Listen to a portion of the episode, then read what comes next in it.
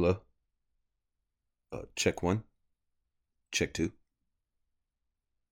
Are we recording? Recording? Recording? Recording? The fourth installment is born in all its glory, rocketing forth like a comet on Def Perspective. I am the ranting leftist manifesting massive blessings for fans and skeptics, Joey Doolah. He's the narcoleptic insomniac, architect of the conscious raps, coin collecting like laundromats, Roman Flux. You know what it is. He's the musical connoisseur with the tunes, but they all obscure, but they're beautiful, provocateur. Is he the lion? Hey, good morning. How y'all doing up there? What up, what up, what up? Yeah, yeah, how we doing, fellas? Had a long night last night, man. Had a long night last night. I feel you. I feel you. What? Uh, t- tell me something. Tell me something good there, Izzy. Man, I ain't- Long night. Everybody, I ain't, I ain't gonna lie to you, brother. Uh, I had a fat ass carton of eggnog last night, man, and I Oh, am wow. lactose intolerant. Oh no. so, so ain't ain't nothing good right now, bro. Oh no. We got to take some Oh. breaks. We got to take some breaks. I can That- edit it out if we need to. Not even some good memories on you, Izzy. Not even Uh, like, oh, man, I put whiskey in it, so I don't even remember too much, man. It was it was just a bad Oh, night. That's It the was just a bad night. oh man. Then you probably got the you probably got the liquor oh. guts too, huh? The yeah. Bro, it's it's jeez. everything. It's everything. What, are you sipping something right now, like a warm cup of milk or something? Mm, no, I got a walk right. That's Hey, the and, worst. and to make and to make it worse, man, I'm sitting in my car right now, so I'm sweating like a like a hog. bro. oh god. Yeah, it's it's bad. The whole car smell like liquor right now. Oh, my it's, I'm God. going. Oh, Your boy's going out BAD, man. Boy's going out you bad. down bad, bro. You down bad. Flux, what's good with you this Yeah. week? I tell you what, man. Mm. You always ask what's good. I never know what to say, but right before you, when you asked Izzy, my answer came to me. Today, I normally work all week and then I pick up on Saturday. Today, I didn't. This week, I didn't pick up on Saturday, Yep, and I slept in. Mhm. I gotta say, man, sleeping in is good. that's the jam. yeah. Oh man, feeling like I'm getting well rested. You know. That's like always uh, good. Izzy over here talking about getting stuffed up off some eggnog. I'm having a couple of drinks right now, right as we speak, and I tell you what, man, I don't feel tired. You know, I hear you. I hear got to get that sleep. That's where it's at. Joey, Yeah. what's good? No, you know, thank you for asking. I had a great evening last night. I went to dinner and drinks with a friend, and we went to Mister Jiu's in San Francisco. It's a Michelin star restaurant, and we had a nice bottle of Grenache. We had some appetizers. I think we almost had all the appetizers on the menu. And we Nice. split a split an entree. It was good. Then they have a spot upstairs with Mister Jiu's. It's called the Moongate Lounge, and the SF Chronicle wrote it up and said that it's the perfect place to end your evening in San Francisco. So we went up there. The ambiance was beautiful. If you guys are ever in the Bay Area in SF, go check out Mister Jiu's and the Moongate Lounge specifically. They got a nice little balcony where you can see the skyline. Cocktails are amazing. And just had a perfect had a perfect night, man. Nothing nothing went wrong. It was it was great. The conversation was stimulating. Yeah. That- and it put me in a pretty sounds- good that headspace. sounds- Crazy beautiful. All right, guys. So I have a current event, as promised. As promised, I've got a current event this week from the continent of Africa. The story is coming out of the Horn of Africa and out of Ethiopia, specifically the northern portion of Ethiopia, which is a, a region called Tigray. In Tigray, there is a faction that is in control now called the Tigray People's Liberation Front and they are the they were the ruling power in Ethiopia prior to 2018, largely due to U.S. intervention and funding. Uh, the U.S. funded the TPLF back in 1993 and used them as a proxy, Gotcha. proxy actor in the Somalian conflict in 1993. And in 2018, the TPLF seized complete control over Ethiopia and their politics. They were working closely with several other political groups, but they seized complete control in 2018. And Abiy Ahmed was elected prime minister in Ethiopia in 2018. Now, Ahmed played a very big role in commercializing Ethiopia. Ethiopia has no minimum wage, right? That's very bad for the workers, of course. Yeah. Right. And Abiy Ahmed allowed a lot of foreign investments, which is a story that you're going to hear about the entire the entire continent of Africa. Um, just yeah, about over and over. over and over. They pulled Gap into the country. They've got an H and M. There's a Volkswagen uh, factory there. Abiy Ahmed was receiving a lot of support from neoliberals and the democratic left wing of our government. Now, under the Ahmed administration, he set a lot of political prisoners free, which is a good thing, right? Right. Yeah. And he also fostered a peace deal with Eritrea, which is very big because Eritrea and Ethiopia have been in war and at odds for a very long time. They're enemies, right? Eritrea being just north of Ethiopia. And they were they were in a very bloody conflict in 1998. And there's continued conflict uh, over over land disputes right now. And Right. Tigray sits right in between Ethiopia and Eritrea. So Tigray is really pretty much the battlefield. It's where things are really popping off. Um, Yeah. Abiy Ahmed received the Nobel Peace Prize because of the peace treaty that he signed with Eritrea. But this peace treaty made the TPLF very angry and created a lot of conflict between the prime minister and the TPLF. And leaders in the TPLF were speaking out against Abiy Ahmed, and Abiy Ahmed turns around right after right after receiving the Nobel Peace Prize and starts jailing his political Oh. opponents. Yeah. Yeah. Oh, straight fascism. Mhm, Okay. mhm. And Ahmed, uh, Ahmed also postponed elections um, at the end of 2020 due to the pandemic. This is what he was saying. And Ooh. the Tigrayans decided that they were going to hold elections anyway, despite what it is, Oh. despite his mandate and the things that he had said, right? Yeah. The army of the federal government is called the Ethiopian Defense Force. And this is very important because I might just refer to them as the EDF. And again, listen, I had to do a lot of research for the story, and there's a lot of moving parts here. Um, Right. And it's going to be kind of difficult to keep up, I think. Um, but I, I think I laid That's it cool. out pretty pretty easily. The EDF, the Ethiopian Defense Forces, were just that. They were defense forces, right? Especially in Tigray until November of 2020, when the TPLF attacked the EDF and they seized a lot of weapons and territory from the Ethiopian Defense Forces. Wow. Yeah, just days later, there were hundreds of people that were killed in a region called Amhara, just south of Tigray, Mm. and that it was reportedly um, done by the TPLF. Wow. And this is where the story gets a little, little sketchy and a little confusing. There were federal troops in Tigray. It had been reported that they had committed horrible human rights abuses. There were hundreds of cases of rape that were being reported, and cases of soldiers Mm. going from home to home and pulling the men out of the home and going in and raping the women Right. in attempts to uh, cleanse them ethnically. I guess get them pregnant with their seed. Uh, yeah, it's, it's really disgusting, man. yeah. Um, they forced thousands of people to flee from their homes. A lot of people have fled to the Sudan. There's massive hunger going on in the country because troops from several different sides and several different factions are stopping humanitarian forces and relief groups from going in and getting food to people. The Ethiopian Defense Force and the Eritrean army are now teaming up and fighting against the TPLF. And you know, when I say that they're fighting against the TPLF, like those are the factions that are fighting each other, but the people that are really suffering are the people of Tigray, right? It's the kids, Right. it's the women, it's the working class family that Right. Caught is getting shelled. Yeah, they're getting shelled. Their houses are getting destroyed. So let me ask: Has the United Nations released any statements, or There you done- go. That's a good question. have, have they said anything at all? I mean, I know they're they're stopping some humanitarian aid, but I mean, something you can do, right? So the UN has come out and said that they that this is heartbreaking, and that they need the conflict to stop. I I personally don't think that more weapons and more forces in that region are going to be beneficial for anybody involved. I think that what we need is a ceasefire. Honestly, this is me saying this, not the UN. Yeah, Um, I think that sending more troops would be a very bad idea. yeah, because everyone has an agenda, And they're not going to send forces there if there's not money to be made from that venture. Mm-hmm. Well, I mean, and there's several militias and, and forces that are like they're vying for control in in the region, and it's hard to know like who's guilty of what. too, right? Who's exactly who's who? Who has the best? You know, the country's best interest. Yeah, in mind, yeah. right? And to make matters worse, is there were widespread blackouts at the end of the year, and media like media Oh, wow. blackouts, communications blackouts. The internet was down, Mm. phones were down, so no one really knew exactly what was going on.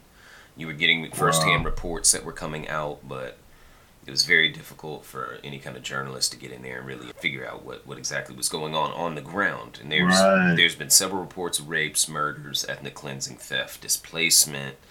And again, like I said, a lot of Tigrayans have, have fled to Sudan and outside of the country. And in my opinion, man, I don't think there's any good actors in this region right now. Not the TPLF, not Abiy Ahmed. Right. Not, not That's one of the things that I was taking away from it was Yeah. that at one point we were like looking at the TPLF, and then I was like, no, but look at this other guy too. Yep. To make matters worse, Egypt is also at odds with Ethiopia at the moment. Over, Oh wow. yeah, over what they call the Grand Ethiopian Renaissance Dam. Now, this dam is being built on the Blue Nile, and it's the Ethiopian government is saying that it's going to give 69 million Ethiopians power. But the Egyptians are arguing that it's going to restrict water to Egypt and to Sudan. Mm. And the Egyptian prime minister just recently threatened a conflict with Ethiopia if the UN doesn't intervene. Ooh. And the U.S. also just last year gave Egypt 1.3 billion dollars. So I mean, it's it's not going to be any surprise what side we're going to fall on in this disagreement here. When you say what side we're gonna fall on, The U.S. the United States? Sorry, what what side Yeah. the U.S. is going to fall on? no, I I- I think that's interesting. that's a conversation for a whole nother day. Ethiopia is very mineral rich, and I know this is no surprise to you guys. There's a lot of oil, natural gas, gold, and precious metals, specifically precious metals that are needed to fuel what, what they're calling the new industrial revolution, the, the Internet of Things. Certainly you've heard of this, the Internet of Things. Right. Mhm. Where everything is connected via Bluetooth or to the internet, and it's there's cameras and Right. yeah, it's, it's it's really sad, man. And there's there's a lot of people that are being displaced, a lot of people being murdered, a lot of people being hurt. Think about how desperate of a situation your country is facing for you to relocate to Sudan. Yeah. A country Right. that's already ridden with drought, that Yeah. has severe water issues, starvation issues, you know. Yeah. Man, that's horrible. Yeah, I mean, well, I mean, they're in a position now that if they if they don't leave, then they're, they'll probably die. Right, yeah. You know? Yeah, death is death is definite. There was a report that I read that said something to the effect of if you were seen outside, you would get shot and killed or beaten. Or, Yeah. Raped. I got a coworker that's uh that's Eritrean, and I really I really wanted to get her perspective on it to see what what she thought, and she agreed that there there are no good actors in that Yeah. region right now. Um, that everybody has an ulterior motive. Everybody's vying Right. for power, and the people are suffering. The people are caught in the crosshairs. If you're a praying person, pray for Tigray and Ethiopia as a whole. If you're not a praying person, then send good vibes. But yeah, so next I like week I'll, I'm gonna come with a I'll come with another story out of Africa. Um, I was out about to say this. I, I like the way you said that. If you're praying for some pray. If you're not, send good vibes. You know. Easy. You got a Yes, you got a current event for us this week, buddy? Yes, sir, I do. This has been covered by the Associated Press, Reuters, and Al Jazeera. You know, we talked about it uh, two episodes ago, if I'm not mistaken, um, about North Korea's missile test Mm-hmm. and relations with South Korea. Since the North Korean missile test, Kim Jong un's sister, Kim Yo Jong, who is a member of the State Affairs Commission, stated that North Korea is willing to continue peace talks with South Korea if South Korea, quote unquote, drops its hostile stance and convinces the U.S. to drop the economic sanctions. Mm, And that's a direct quote through translation, of course, from Kim Yo Jong. okay. So she said, quote, what needs to be dropped is the double dealing attitudes, illogical prejudice, bad habits, and hostile stand of justifying their own acts while faulting our just exercise of the right to self defense. hmm And she's speaking directly to South Korea. So all of this kind of comes as actually a bit of good news because it's from Kim Yo Jong, who's usually very critical and unwavering of South Korea and the United States. So Kim Jong Un has said that the sanctions, the coronavirus, and natural disasters that North Korea has been facing are causing the worst ever crisis in North Korea. But you might not think so just by looking at what North Korea has presented. Have y'all seen the videos of the North Korean extreme martial arts? No. Should I be looking this up? bro, you don't have to right now. at some point today, at some point today, though. Okay. Matter, matter, matter of fact, we'll we'll we'll go we'll Shoot go to me a link. We'll pay we'll pay some bills. Did you say North Korean? North Korean Extreme- extreme, extreme martial arts. I gotta see it. Now, if if you if you want to take a second I to think- I you think know I to watch might. it and respond, it's you you can you can find a, a two three minute clip of it. It's Okay. it's wild. Okay, continue. wild. I'm, I'm just gonna I'm gonna pump the pump the volume down on my on my phone here. So they put on a display where they display a lot of their weapons and display their extreme martial arts. And Kim Jong Un called it Self Defense 2021 to celebrate the 74th anniversary of the Workers' Party coming to power. So, with the celebration, North Korea displayed a literal showroom of weapons, which included the hypersonic missile that we discussed previously. Hypothetical. And, uh, isn't it? The, yeah, the hyper the hypersonic ballistics. Oh my Yeah, god! and, and we know that experts uh, say it'd be hard to shoot down because of the speed. They've got a new cruise missile that flies clo- close to the ground. I think this is this is just my personal. I mean, I'm not a literal rocket scientist. The implications of a low flying cruise missile it's a lot harder to detect on radar. And they also have another missile, the Hwasong 16, which is one of the world's largest intercontinental ballistic missiles and is possibly capable of carrying multiple nuclear warheads. Again, that's part of their self defense. It's always labeled that self defense 2021, you know, them expressing their right to self determination and to protect themselves. Extreme martial arts video. I, Bro. if you if you're watching it I'm, now, I'm watching it right now, my guy, and I gotta tell I'm you watching something. it right now. Yo, it's wild. Homie put like his elbow on a cinder block with his fist up, and dude hit, Yeah. hit his fist with a with a freaking sledgehammer, and his elbow broke the bricks. Yes, This that's, is wild, That's man. exactly, bro. Those who haven't seen it, who might be listening, imagine you as a soldier place your hand over five concrete slabs, and your army buddy swings a sledgehammer into your hand, Yeah. crushing, crushing the five concrete blocks. You know, you got guys laying on beds of nails, getting hit with sledgehammers, dudes laying in Right. broken glass, Yeah, man, this is wild. folks breaking cinder blocks with Wow, a their heads. just, a guy just ran through cinder blocks with his head, just like ran With his, with his forward head. with his With his head, head. smashed, smashed a handful of cinder blocks. it's it's wild. And then of course, you know, it's throwing kunais, their immaculate taekwondo, you know, just really superhuman stuff. Man, I had like Right. I had like two drinks after midnight last night, and I need two Advil. Like what? The, I Right, can't imagine I can't this. do nothing. I can't imagine this. Back to North Korea and the, and the actual policy and the missiles. It's strict technicality. Uh, the two Koreas are still at war with each other. You know, an armistice was signed, but not a peace treaty. And the armistice just calls for a temporary ceasefire. The same is true for the U.S. as well. North Korea has consistently wanted to sign the peace treaty, but formally in the war for the removal of sanctions and for the improvement of relations with other countries. But as we know after watching Cheeto Vader, the Amigo hater, you know, peace, peace talks are a long way off, man. And so, therefore, so is North Korea's denuclearization Mm. all in all, with North Korea ramping up its weapons, it's maintaining its prohibitions on nuclear and long range weapons directly targeting America. hmm That signifies that it could hope for diplomacy with the U.S. in the future. But the language that is being used shows that there is a lot of tension, obviously, and North Korea is putting a lot of force on South Korea to make the U.S. chill out with, with the sanctions and hopefully moving towards where North Korea can. I, I, I don't I don't want to make it sound like I'm deifying North Korea at all. I'm just saying what North Korea is trying to do. right, I, Well- absolutely. But no- North Korea is like, hey, let us do what we want to do. Tell America to chill out and leave us be. So I mean, it's, it's my understanding that like there there is and has been food shortages in North Korea. Absolutely. And, yeah, and Oh, that yeah. the conditions in North Korea aren't exactly ideal, but that is largely due to the sanctions and the trade policies of the U.S. I mean, it's, it's the, kind of the same thing with, with Cuba, and this is what we do. Yeah. The, the U.S. We here, I go with the we shit again. Here's what this is what the U.S. does when, when it comes to communist countries. They shut them down in that respect, and that's why communism looks so damn terrible.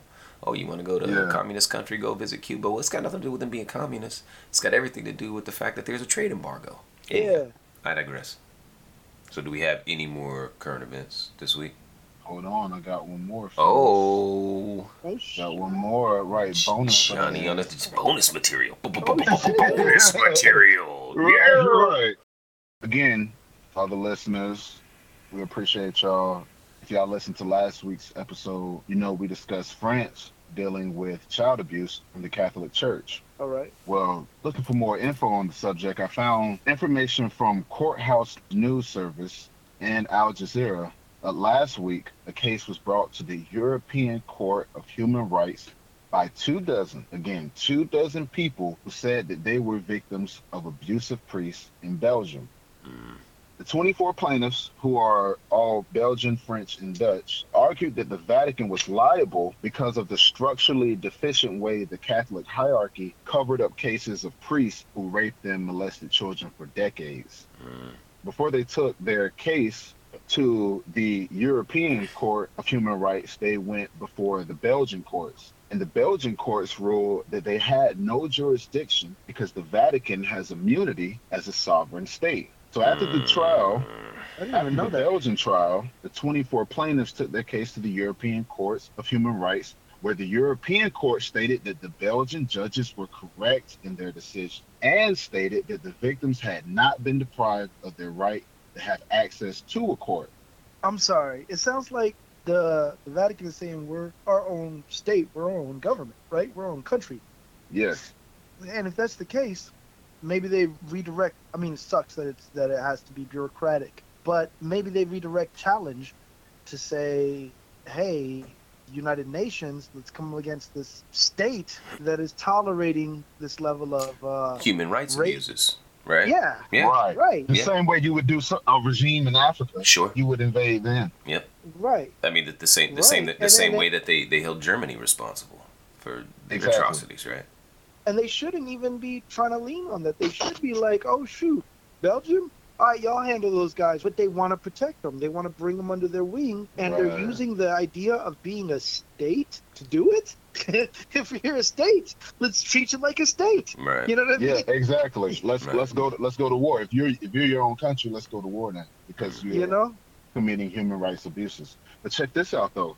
On top of this, the ruling also upheld the Vatican's defense that it can't be held liable for the actions of priests and bishops around the world. So the plaintiffs are seeking damages of 10,000 euros, which is about $11,500. Not enough. The courts, right, the whole argument that the plaintiffs are making is Mhm. that even if the Vatican Church didn't go, hey, lesson number one, molest and rape children, Right. that their very neglect of it is causing them to be responsible of it. I think that's Well- completely valid. Well, and not And not, think- not just that, but also turning a blind eye when you know that it went on, right? All they're saying is that they were neglectful, and they were at best. They were complicit by covering it up. They were complicit in it, and they still are. Mhm. yep. So even if they didn't like overtly do it, they still felt up. during the European Human Rights Court, you know, the second trial where they took it higher, the applicants submitted evidence that showed the Holy See, you know, the Pope's jurisdiction, sent a letter to all Catholic bishops worldwide in 1962 that mandated a code of silence regarding cases of sexual abuse with the church or face excommunication. For those who hmm. don't know, you know, excommunication is the Catholic Church officially excludes you from participating in the sacraments and services of the church, meaning That's a nice Essentially, you're saying no they longer send you a to Catholic. hell. They right, you you're no hell. longer a Catholic. According to their faith system, you are cursed to hell based on the bureaucratic political. And, and I'm and I'm a you know I was raised Catholic. Why you know would what I you even want to be affiliated with an organization or religion I, no, I mean, is going I- to you know, kick I you out what, if man, you tell on them for molesting children? I tell you Right. what, man, this whole story that we've been talking, this whole discussion has completely, completely flipped my perspective on the Catholic Church because I always look at the Catholic Church as a religion and I judge it as a Mm-hmm. religion. And when they go, okay, you know, we're keeping it within our courts, it's like bad move religion. You know what I mean? You Yeah, should right, give that up to the state. You know what I Yeah, mean? yeah. But to think But that then saying, flip and say, no, we're a state now. Right now, we're not just a religion; we're a state that like makes me think. Well, shoot, now I, I gotta respect you even less. You know what I mean? Because right. because as a as a religion, it's like, well, there's deep heritage and but as Right. a state, now you're just an oppressive force. Now you're nothing but an oppressive force. I mean, this is my heritage, so I'm saying forget my heritage when I say forget your heritage in this regard. Mm. You know what I mean? Mm. As a state, if you want us to look at you as a state, then we got to treat you like a state. Yeah. We, the United States, have to treat you Mm. like a state. yeah. state. Right. You know? you know, turning a blind eye to it. Why would you want to be associated with someone who's turning a blind eye? But they are in court, have an official document from a pope in 1962, just the 60s. And he's saying, as a bishop, as a church leader, if you talk about sexual abuse or if you uncover any of this, you're excommunicated. Mm. This is they they have evidence of this in court, and the European Court of Human Rights says that no, that I think there was a panel of seven judges. They upheld the ruling of the Belgian courts that the Vatican, the Holy See, cannot be held responsible. Seven different judges said that. Uh, no, actually six. Six. Did they say said that with Wow. this particular piece of evidence being presented? Like, hey, That's look at this that's the document from thing. 1969. That's that's the thing. The Belgian court did not let them present the document. The European Court of Human Rights let them show the document and still upheld Belgian ruling. Yes. Hmm. Okay. So- that seems questionable. Beyond question. So the plaintiffs can still seek to appeal the ruling to a grand chamber so they can take this to a higher court. But this is a very rare session presided over by the court's president and other top judges. If we're seeing that the European courts, what is it, the European courts? the European Court of Human Rights. That's the official. European courts of human rights. What are they? They are they in on it? Like they're not the Vatican. Man, everybody's scared of the Vatican. My point is, is that if the European Court of Human Rights is corrupted, then it's bigger than the Vatican at this point. Yeah, So yeah. where is the problem center? Like, like how do we how do we get get a? I'm having a hard time wrapping my head around it right now. Right, right. As as someone so far removed from pedophilia, it's hard to imagine why this is such a prevalent issue.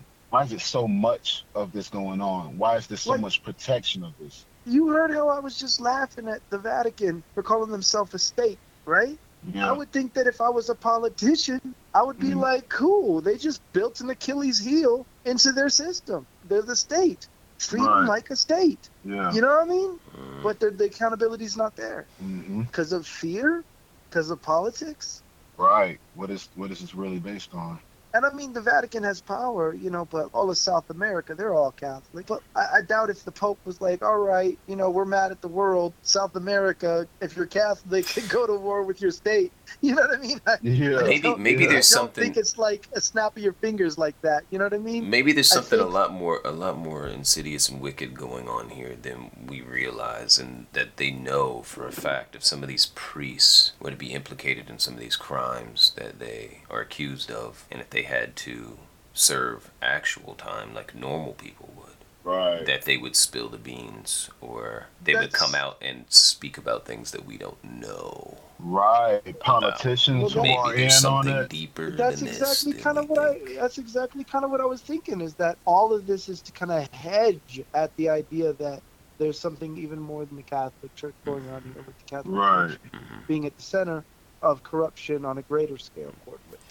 So, with the European Court of Human Rights, it is a seven judge panel, and they issued the decision that to uphold Belgium's decision. But one judge, who was named Darian Pavli, shouts out to Darian Pavli, man. The only judge, he wrote a dissenting opinion which could potentially help the plaintiff's chances of getting a grand chamber hearing for helping them take this to the next court. okay The judge Pavli faulted the Belgian courts for not adequately examining the plaintiff's claims that the Holy See may have been responsible for ordering them to cover up rape and molestation.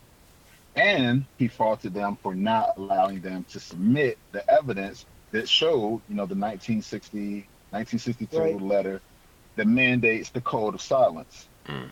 So that gives the plaintiffs, that gives the victims leverage later on if they can get this taken to a higher court. okay okay Um, what's the judge's this, name This is Judge Pavli, oh Darian my Pavli. Okay, wait a minute.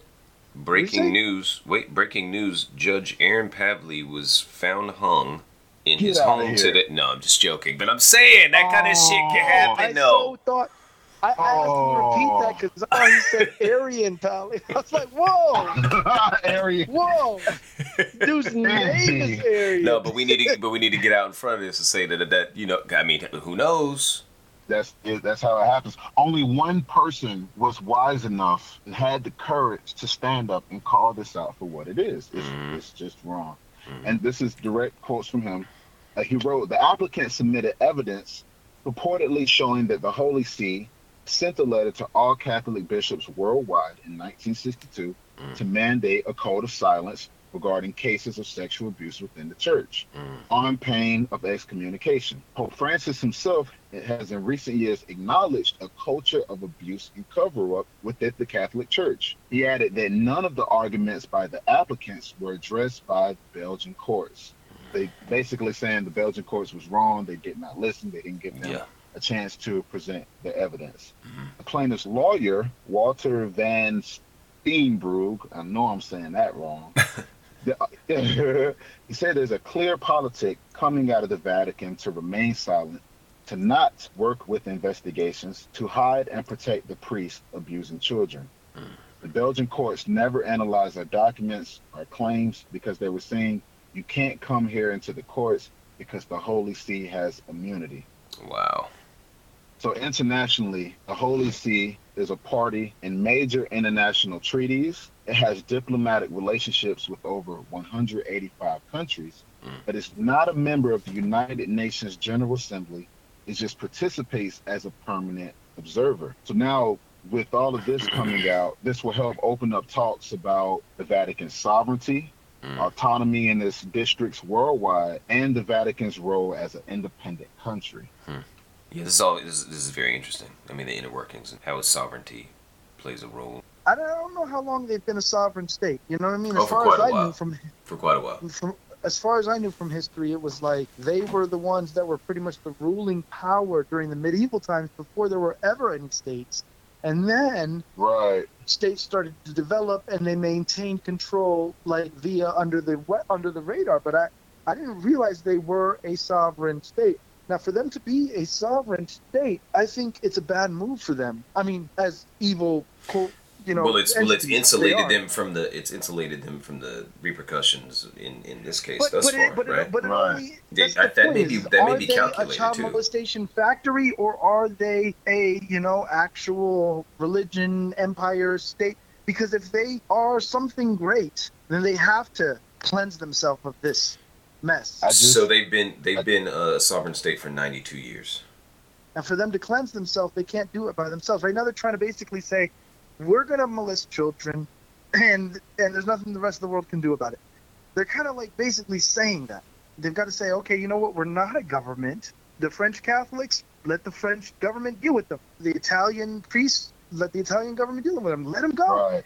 they're not only acting like they're a, a secret society that hey we got to judge our own which kind of like the mormon church does and a handful of churches do but they're acting like no we're also our own government and our own state for you to say that it's like you're opening yourself up to scrutiny that states fall under I will I will say this: younger priests and younger clergymen learn how to molest kids and to abuse people from the older clergymen. Right? I wouldn't be surprised if some of them were were touched, molested, and abused themselves. Right? So it stands to reason that the reason why this stuff is getting swept up under the rug or it's kept quiet is because the ones that are making the decisions to keep it quiet might be the ringleaders of this whole scandal, right? They might be the ones that are guiltiest of Exactly. these atrocities, right? So, I mean, I wouldn't, I would not put it past, and you know, I mean, maybe I'm wrong, but maybe some of these archbishops are guilty,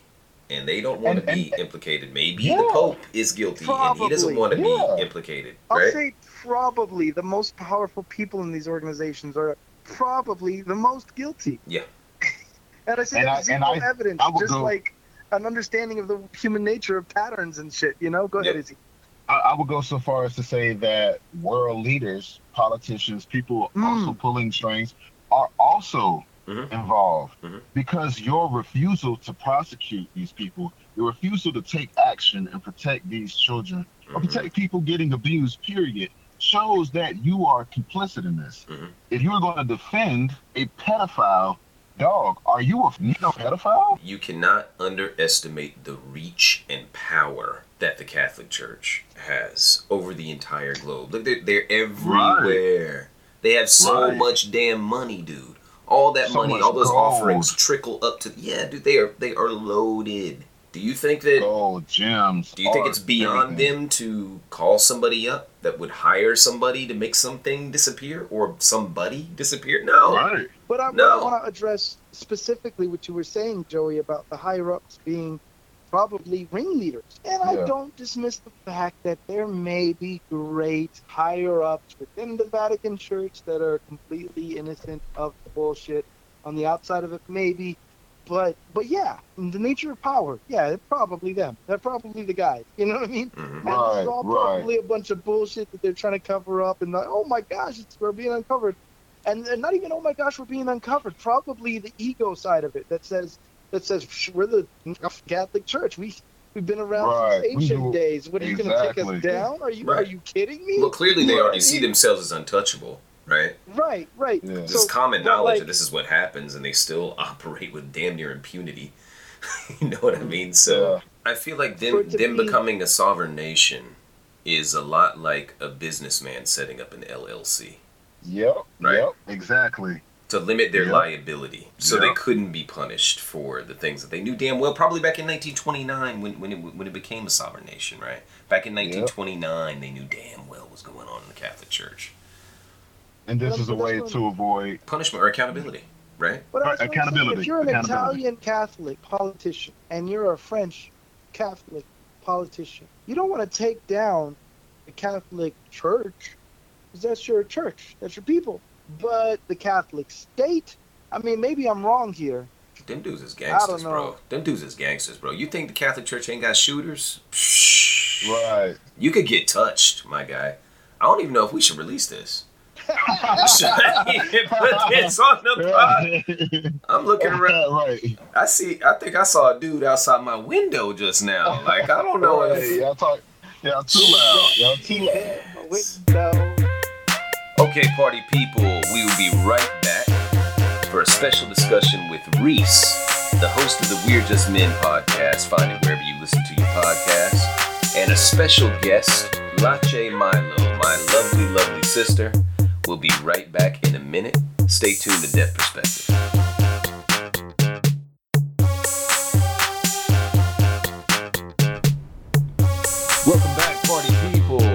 Joey Doolah. Today we have an exclusive conversation with Reese Harris. Special guest, my sister, my lovely sister, Lache Milo. Say hello, Lachey. Hey, hey, hey. How's it going, Reese? Hey man, what's good, brother? Man, it's good to talk to you, bro. Same, same. You guys may know Reese from his podcast, We're Just Men. Excellent Hell yeah. podcast. I encourage you to check it out. I'm just, I, I just, I'm just trying to get like you, man. Have a Def perspective. You already got a Def perspective, bro. It's a very unique perspective. You got a good take on things. Um, so, I got a couple of questions for you. I decided to make this this little segment about love and relationships. Ooh. Okay, okay. All right, and Hey, you know, hey, look, now, now you know that's my lane, so I'm, I'm ready. Ah, that's that's why that's why I got you on the line, my guy. You know what I'm saying? That's why I got you Your on the line. Perspective on love. Right, right, right. So, all right, I got I got the first question here, right? So, right. and I'm only asking this question because I'm cheap as hell. Just I'm just gonna preface that. Okay. What is your what is what is your take on? it ain't that funny. Yo, yet. I, I wasn't- got I to the wasn't ready. punchline, Reese. Yo, yo, I wasn't even ready. I wasn't. oh man. You know where this gonna go. Uh, yeah. All right. So, what's your take on dating, and uh, who should be planning and paying for dates? Okay, um, okay, dating. My perspective is on dating is uh, it sucks. rec- Like lately, Mhm. Okay. like da- like da- like dating is hard um, Mhm. because there's too many there's too many rules. Yes. um, everyone comes into it with a negative mindset and about all the things that they don't want or don't want to give, Mhm. aren't gonna do, instead of actually having the heart and the mindset of, okay, I want a relationship. Mhm. Here's everything that I'm willing to give, and I'm gonna focus on that. Mm-hmm. Okay. Um, so we have a lot of people. We have a lot of people who get into dating situations and relationships. I like to call them whatever ships, Mm. with trying to get a positive outcome with a negative mindset or negative mhm, attitude, and you'll mhm. ne- and that'll never work. I feel you. I Um, feel you on that. As far as who should pay, now look, this is just me. Everybody has their own thing. I have spent hella money on dates. Date, women don't don't appreciate how expensive dating is when they because they don't pay for most of the dates. Okay, not However- women. Some women Okay, do okay. appreciate. Okay. Okay, okay, I, I, I can rock with that. I can rock with that. Okay. I'll say there's a I would say there's a large majority of women who don't care. Mm. so, so, in my opinion, I think just because of the type of man that I am, and if you're if you're a man who believes in you know provider, protector, cultivator type you know masculinity, and there's different ways of there's different ways of showing that. Mm-hmm. I think the first two or three dates the guy should actually pay. Mm-hmm. Mm-hmm. Okay. Can I offer my uh, Def perspective on that uh, on that topic? I'm with it. What's up? So if I ask you on a date, Mm-hmm. I am prepared to pay for that date. Mm-hmm. If you ask me on a date, you should be prepared to pay for that date. Mm-hmm. I 100% agree. Unless it's specified beforehand that we're going Dutch. Mm-hmm. I 100% agree. If a woman, if that's the thing, I've never had a woman ask me out on a date, so I don't know what that feels like. Really? Mm. I've never had a woman ask me on a date, Oh, really? not one time. Oh. Mm. Like I don't know if We it's an Atlanta that. thing. We I don't know. that. Okay, so I deaf would, hey, hey, send somebody my way, my brother. Listeners in the Atlanta area, my man Reese need a lady to take him out on a dizzy date. no, I've never had a woman like actually ask me, like, like literally ask me, out, like, hey, um, you're kind of cool. You know, can we, you know, can I take you out? Like, I would, I've never had that. Wow. You know what I find interesting is is and this is throughout my dating career. I'm 51 and I'm single, but in my dating career, why is there so much emphasis on who pays or not? Like, you know what I mean? Like that determines on whether or not you did. Well- am I making? Well, because shit's expensive. No, Well, it, it is. It like what he had to say at the beginning, where it was like we go into it with all these rules, and it's like let's go have fun. Yeah. What can we do for both of us to have fun? Yeah. And when the issue comes you- up with paying, I, for me, I don't have whether he pays or not. Like that isn't even an issue. Right. me. It shouldn't be. You know what I mean? Like if I have the money, I'm I'm willing. If I want to go to a super nice restaurant and I want to order everything on the menu, I already know that I'm prepared to pay. That, that's the way to But walk if he into wants it. to pay, that's fine. You know what I mean? And I Yeah. welcome that. But it's just there's so much emphasis I think on who pays or not, and then that determines, and it goes back into those those roles that we play as men and women. Well, I think a lot of times too, we get, we get caught up in I agree with uh, we get caught up in power dynamics too. Mhm, mhm. Right. Yes. It shouldn't be. Right. Right? It's like I want to go have a good time. I want to get to know this person, and I don't want that to be an issue. Right. I don't want that to stand in the way of whether or not we get to do what we want to do as two people, and that's how I get to know you. Right? It's like I want to know uh, what do you like to do. Right, I want us both to enjoy ourselves. So it's like the money's not even an issue. If money wasn't an issue, both of us are gonna chip in and do our equal parts. Yeah. Right. Yeah. Then let's just go have a good time. That's it. That's where it's Okay, at. that, that that actually makes a lot of sense. And I, I, you don't sound like I don't know what you look like. You don't sound 51. You You actually look I like don't 51. look 51 Oh, she don't look either. No, I'm like, yo, you blew you blew my mind when you said you're 51. I'm like, yo, are you serious? Oh, okay. Let me tell let me me. tell you something. Let me tell you something about my side of the family, bro. We we age like a fine Mhm, wine. that brown. Oh, I love being a black woman. Thank we you, age Jesus. like a fine Woo. wine. Yes. You know. First of all, bro, you are you listen. I didn't even realize that you were older than me. Like you still look like super. You still look the same age as when we were in college. Oh, brother, I get I get 26. I get 26 a lot. I'm not gonna tell you how old I Yo, am in this you- pod, but uh, I get. Yo, you literally still look the same. You have not aged a day, bro. I appreciate it. I appreciate that. Mm-hmm. Your perspective is off the chains. I love it, right? But it, it, how, how long did it take you to actually have that mentality? You know, it was when okay, I have four children, and I remember when my kids were little, and my husband would we would we would go to church back then. Back then, I was into religion, but we would go to church, and he would clean the house. And I would get upset because he wasn't helping me get the kids together. And then I realized I was like, wait a minute, when we come home though, the house is The house clean. clean. Yeah. You know what I mean? And so Yeah. it was just like he is doing his part. And you said it too. It's like I think we focus so much on the bad things in in dating relationships it's like let me make a good file and focus on those things Yeah. what he Yes, is ma'am. doing what he is providing and when you said and going back to what you said about you know dates are expensive it's like yeah No, I said that to, to be no, clear. no, but I'm you said, guy. but he was saying, oh, okay, He sorry, did, sorry, yeah. Joey Doolittle.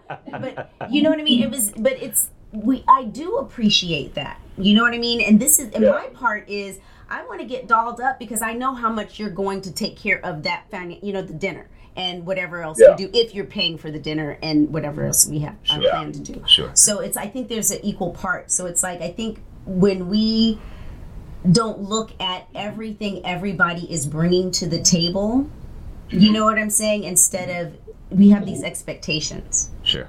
All right, All next right, question bet. for you here. As social All right. distancing guidelines due to coronavirus are lifted, how do you think the pandemic has affected the way people interact when meeting a potential partner? it has made it so much worse to actually develop a genuine connection or attachment. Mm-hmm. People fall in love with the idea of you, not the actual mm-hmm. reality of you. Mm-hmm. That's And they can and they fall in love with that computer version of you. Mhm. And but they haven't but they're, because they haven't sat with you and they're and they're scared of that that they're what I think it is, I think a lot of people are scared to be vulnerable and show mm-hmm. that and show mm-hmm. them their real mm-hmm. selves. They're, they're afraid that somebody won't accept them for who they really are. Well, I think I think everybody's got that though a little bit, right? I think everybody's got Um, that a little bit. Yeah, but I don't like. That's why I don't like. I, I don't like online dating because I'd rather sh- show me the nightmare. I already know. I'm, I'm gonna. I, I already know you're gonna show me the good days. I already know there's gonna be like you're gonna put on a front. I get that. Mm-hmm. There's gonna be a mm-hmm. honeymoon phase. Right. What is the night? Tell me what the nightmare is, mm-hmm. Right. so I right. can so I can determine how far. Like, can I deal with that? Okay, so you do, do you find do you find it a problem to go up? It, well, I mean, I know I'm sure that California is a bit different as far as social distancing and awareness Yeah. as far as the virus goes than Atlanta, right? Yeah. Um, but do, do you find it difficult there The where pandemic you started. are? Right. Do you do you I don't think I don't think we ever closed. Right, right. That's what I'm saying, right? So it's probably a lot different there, but I find that it's very difficult to be able to approach somebody here in the Bay. Especially Yes, since it's- everyone is masked up. Everyone is so Yes. paranoid. And I think uh, Lache, you had a, you had a term the other day, COVID thirsty. she was like it's a lot not gonna lie, man. I've, thirsty I've bitches been, out here. I have been, I have been in that. I've been there, bro. I've, I, I, I, I have to admit and, and say that I was very COVID thirsty. Mm-hmm. yeah. I was very COVID thirsty, So bro. what I'm finding, Like- especially out here, is people are either very, very timid mm-hmm. or very, very aggressive. Mm-hmm, There's really Okay. no in between, and I think it has a lot to do with the social distancing and the the fact that people were sheltering in place for almost a year. And you think about even prior to pandemic, what are people doing all the time? I, I was at I work in a restaurant at a, a lounge, hmm. and there were five girls sitting at the table. All of them were on their phone, Yeah, and they looked up for a minute to give me their order. Then they went right back back to their phone, and so no That's one it. really is connecting anyway. But prior to pandemic. Right, and so then when we had to shelter in place, that's the only way we connect. And it was interesting to hear people say, "I can't wait to do this in person again." And then when you get out in person, it's like you don't know how to act yeah, because you, You weren't don't. They working on yourself and taking care of Yeah. yourself emotionally and spiritually to begin with right. right? So then you come out in public and you're just acting a fool, right? Because you don't know how to be vulnerable. You don't know how to be your authentic self because you've been hiding behind a screen and Snapchat and FaceTime or what is it, uh, Instagram So and that Facebook. that's a, that's a perfect segue to the next Nigga, question. I'm on it, huh? Absolutely. So listen, so so listen. This this this is what I always say because because both of you are so right. Like, but it's made it so much harder. I always tell people. Loving yourself is the beginning of even mm-hmm. understanding what love is because you're mm-hmm. imperfect, right? Yeah. If you can love it, if you can love yourself imperfectly, then mm-hmm. that will help you transition to love somebody else or connect with somebody else. But when self love does not transition to loving someone else, it's narcissism. Yeah. It's egotism. Your inability to connect or the desire to connect with other people is a problem, not a benefit. That's Right, true. This is true. This is Especially if you actually talking about you want a relationship, but you don't even take the chance Yes. to be vulnerable. Yeah. You don't Yeah. take the Yeah. chance to look, Yeah. up, look to put your phone down for an hour. Oh. That's a problem. Mhm. I had someone tell me years ago. They said you can't be intimate and protect yourself at the same time. Yeah. Woo! it's like Say that. Look Mhm. up. You mind if I borrow that? Say, No, say it again. Say it again. you again. cannot be intimate and protect yourself at the same time. That's true. It's Oh impossible. Be my! vulnerable to do it. hmm I think you just. I think you just saved my life. That That's what I be That doing is a. here. That's what we do. That is a beautiful. I'm a healer. I claim Dude. it. I claim it. Dude, that is a beautiful statement and it's so profound. I love it. Yeah. Uh-huh. And that is. I'm gonna borrow, I'm gonna borrow that. Mm-hmm. So so how do you how do you feel about dating apps like Tinder, Plenty of Fish? You know. I don't. I. They're useful for one reason. Hooking up. Because what? Only for the reason. No, not even. No, man. Listen, I haven't hooked up with nobody on the dating apps. I, I, I wish I. I wish I had good luck. I don't know what the hell I'm doing wrong. Um. However, I think this only good for. Be, I can pretend, and no one and no one will know. Uh, you can be something you're I can I can I can actually pretend to be something I'm not, Yep. And no one will know, and I can mm. protect myself without letting without getting too mm. close to somebody. Mm. Right. Like I don't have if I don't want to meet somebody, I can just stop. I can just ghost them on the app. Mm-hmm. Yeah. Yeah.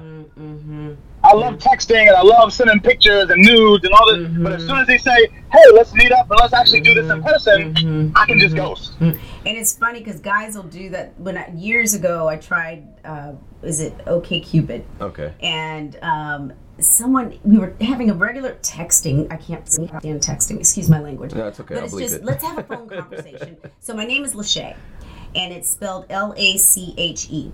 And so he Oh, wow. um, he was texting, and he went into like, "This is making me so horny." And I said, "What are you talking about? We weren't even talking about anything sexual." And he says, and, and this is what I hate: LOL, LOL, LOL. And so then I said, "How do you how do you pronounce my name?" Well, Let's say. you know, that's what I asked him. You don't even know how to pronounce my name. You know, so how are you going to tell me that I'm turning you on you if you don't even get you don't you don't even know how to pronounce Wow. my name? Right. Because there's so much Wow. more to me than just the ass and the tits and the the face. You know what I mean? Yeah. And so Yeah. that kind of stuff. That's why online dating, it, just to get someone to meet, so that I can look you in your face and see if this is going to work or not. Mm. Yeah. Now here's the thing though. Dating apps are cool. If everybody, sometimes you don't know if you want to be in a relationship, and that's okay too, right? You don't know. So hmm. if you're if you're on the online dating app and you just want to hook up, I think honesty is the best case. Like women, now women say that that they want honesty, but let's be real, they really mm-hmm. don't want honesty. Not mm-hmm. really, mm-hmm. because. Every, every woman hosted that the guy's gonna lie to them and say, "Oh yeah, you know I want to be with you now. I don't want just sex. No, I want I just want to fuck for right now, and then see what see where we can take it later." Well, go ahead. and women do the same thing. But I would say there's a dishonesty that's happening, which is why I don't like dating apps because you never really know what someone's true intentions are mm-hmm. until you get face to face with them. I'm mm-hmm. okay if you just want to hook up. I'm mm-hmm. still gonna take you on a date to figure out if I want to actually hook up with you. So then we need to define what dating is, right? And I think Well, that's easy. You know what I mean? So what is dating to you? Date oh, dating to me is a an agreement between two consent two or three, depending on whatever ship you're in, mm-hmm. uh, two or three consenting adults to be in a relationship, whether mm-hmm. exclusive or openly. Mm-hmm. That's all it is. Okay, so I think you could have dating without a relationship. No, I, I, I don't think so. It's impossible. If okay, so if I if I say I'm dating or I'm going on a, a- date, then that means that If you're- I'm if you're interested going- in somebody and we're going to do something, right? I got you. If you're together. dating though, if you're actually dating, well, that's in a relationship. If that's, there's an that's a agreement there. relationship. I can go on a date without being in a relationship, Yeah, well, but I can't too. be dating. Well, so you're whatever whatever whatever it is is the relate. You get to decide what are the boundaries and parameters of your relationship as well. Of course. right? Absolutely. Um, and I guess I guess it could be said that no matter who you're dealing with, you have a relationship with them, right? Mm-hmm. Mm-hmm. Yes. It may not However be a short-lived it romantic is. relationship, but you have a relationship with them, and it doesn't even necessarily have to be exclusive. But yeah, think about think about the, the word relationship, right? Mhm. It literally is two part: relate ship. Right. It's literally a group of uh, uh, several people or people agreeing to be in a certain location, going to a certain destination together. right. That's it. Right. Now, if you want a relationship long term, that means you're agreeing to go somewhere together on bringing all of your shit, Right. all of it, all of your shit on that same boat, Right. but you're going somewhere productive together, Mm-hmm. and you're agreeing to that. and I think that where and that's where my issue with dating apps is is where there was the guy he said, "Oh, I want to go out, I want to have sex, I want to watch movies, chill, but I don't want to be a boyfriend." It's like that's all boyfriend shit though. Right. Oh yeah, You know what I'm no, he's he's, It's he's like- a fool. You know what I mean? So it's just, and then so the dating part or the relationship part. And someone said to me years ago, my um, uh, my sponsor, uh, she said, "You can't separate your head, your heart, and what's between your legs. Mm. Like it's all Come on now. connected. It's all mm-hmm. connected. Yes, And it stop is. Having sex like it's a casual sport because your soul doesn't know the difference. Bam. It so it so mm-hmm. don't. It so oh my god, it so don't. Yeah. Listen, I'm a dude, and mm-hmm. I'm saying it. Mm-hmm. It's true. I, I can go out there and, and sleep with a, a different woman every other night, but one thing's for sure, I've connected spiritually, energy wise with that Well, woman, this- and, and I is why- remember that. This is why a lot of men Mm-hmm. are emotionally unavailable is because they spread that shit mm-hmm. out like mm-hmm. that. Yes, What's sir. going so on, many right? It's like it's women. all, conv- you know, like Yep. so confused because, and I think what we've done as a society, we've done a disservice to men. And I could be wrong. I do have a son, but it's like we we go, oh, that's just how men are. Yep. You know, men are dogs. And it's mm. like, and, and someone, my my kid's father cheated on me with over twenty two women. Whoa. And they were like, forgive him. That's just how men are. You know, men are dogs. And I was like, wait a minute, but I have a son. And it would be Right. such a cruel joke. And we go to that, well, men are supposed to procreate. It doesn't say procreate with every woman that you come in contact with. You know what I'm saying? Right. If having four Right. kids, if that's not procreation, I don't know what it is. I've done, I've contributed to Yeah. society. You absolutely You have. know. So it's like it would be a cruel joke if my creator made me the one that's to get attached and to be emotional if men were just supposed to go spread it out everywhere. Right. That Yeah. just would not. You know- that's just not who. you- Go ahead. It's it's so crazy. I tell people all the time because you know a lot of people today like that. I don't want to raise a man. I don't want. I, I, mm-hmm. like I need him to come ready and prepared. Mm-hmm. I get that, right? Mm-hmm. But if we're talking about relationships and marriage and long term and healthy long term relationships, because they're failing right now, like they're abysmal. Mm-hmm. How how many men have actually been taught or practiced Mm-hmm. not being like spreading their seed everywhere? Promiscuous? Uh, not, not, Not, not very like many. every man, most men are praised in every mm-hmm. culture. Yeah. You're praised mm-hmm. Yeah. for, for screwing around. Yeah. So, mm-hmm. like you can, like women, women want certain things from men that honestly meant that no culture in the world has ever made a man be. So we don't know how to until unless we make that up in our own minds and our own lives to do that. and that's a decision that you make, right? And I think the older Yeah. you get, the wiser you become, right? And and when you when you screw up, and when you mm-hmm. do th- things a certain way, I mean, I'm mm-hmm. speaking Yeah. specifically about myself. Mm-hmm. Okay. Yeah. For the longest time, I would date several different women. I would sleep around. I was promiscuous, right? Yeah. And then I realized, well, you know, that shit really hadn't worked out for me very well. So Right. maybe I should just uh, try to stick to one thing at a time and see how that works. That's what. I do. And That's focus- exactly what I do. focus One at a time. Of my energy toward that one thing. And I can't multitask emotionally. No. You know, and that's where the online dating, it's like I'm talking to this guy and this guy and that guy and that guy, and I'm spreading it out so thin. And it's not even being needy or possessive, but it's like, I want to get to know you, right? Because Yeah. really deep down inside, I want you to get to know me as Right. well. I want to find a safe space and a safe place where I can be vulnerable. You know what I mean? And where you can be responsible for that. You know?